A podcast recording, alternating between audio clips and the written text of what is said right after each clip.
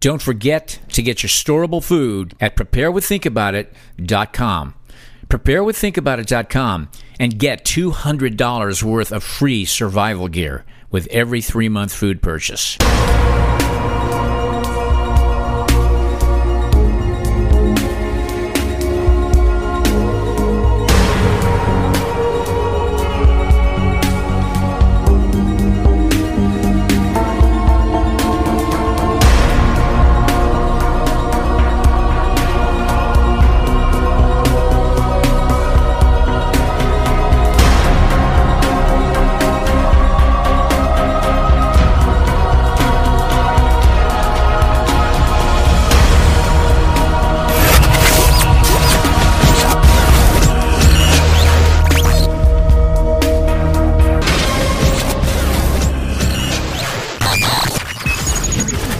Hi, Steve here.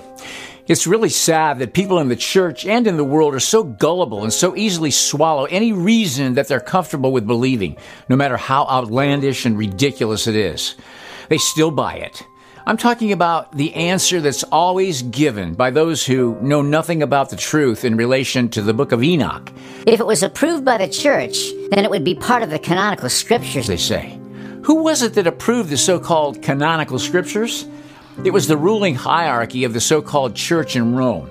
The scriptures didn't just come out then, but they made a decision to remove one of the most critical prophetical books ever written the Book of Enoch. And now it's even more understandable why the devil didn't want this book to stay in the original scriptures like it was up until just a little over 500 years ago. The book of Enoch talks extensively about the last days and the times of the sinners and what would be happening that we're beginning to witness now. The book of Enoch says, Woe to you who work godlessness and glory in lying and extol them. You perish, and no happy life will be yours. The first thing that comes to my mind is all of these politicians and this criminal cabal in D.C. Here's that Biden clip at the university, literally invoking forget your degree, forget your hard work. Your number one enemy is white people. But don't worry, this old white guy uh, that made all these racist statements, he's going to protect you. Stand up against the poison of white supremacy as I did my inaugural address to single out as the most dangerous terrorist threat to our homeland is white supremacy.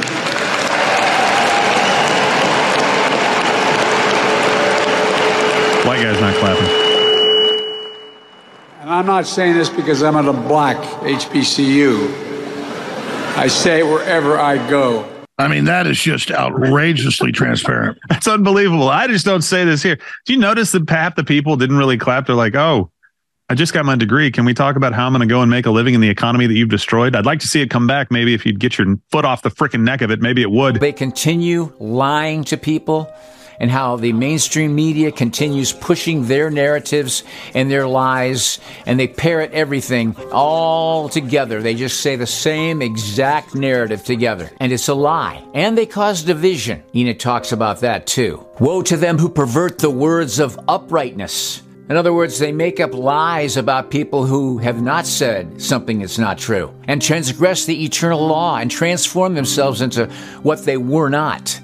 They will be trodden underfoot upon the earth. In those days, make ready, you righteous, to raise your prayers as a memorial and place them as a testimony before the angels, that they may place the sin of the sinners for a memorial before the Most High. Revelation 5 talks about that.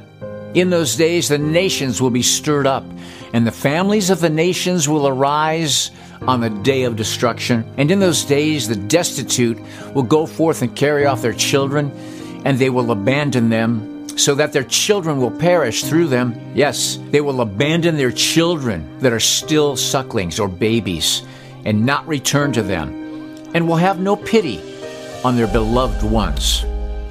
And again, I swear to you, you sinners, that sin is prepared for a day of unceasing bloodshed and they who worship stones and graven images of gold and silver and wood and stone and clay, and those who worship impure spirits and demons, and all kinds of idols not according to knowledge, will get no manner of help from them. And they will become godless by reason of the folly of their hearts, and their eyes will be blinded through the fear of their hearts and through visions in their dreams Through these, they will become godless and fearful, for they will have wrought all their work in a lie and will have worshipped a stone. Therefore, in an instant will they perish.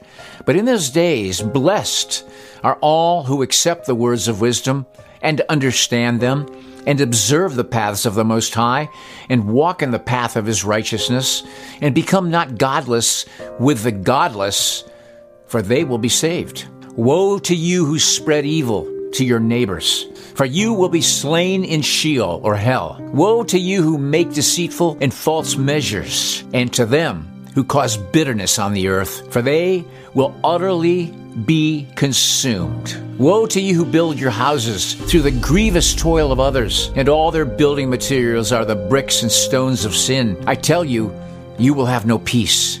Woe to them who reject the measure and eternal heritage of their fathers, and whose souls follow after idols, for they will have no rest. Woe to them who work unrighteousness and help oppression, and slay their neighbors until the day of the great judgment. For he will cast down your glory and bring affliction on your hearts, and will arouse his fierce indignation and destroy you all with the sword. And all the holy and righteous will remember your sins. If you're someone who's watching this and you think that you can play with the world and not get burned by their sinful practices and those things that are totally against God, then you're kidding yourself. And the devil has deceived you and will keep deceiving you until he can take you right into hell with him. This life is not a game, but it is a test and a choice that we all must make. People that do nothing, they make a choice. That is their choice to do nothing and to suffer the consequences. People who choose Jesus Christ as their Lord and their Savior will experience an eternal life so wonderful it's beyond our imagination.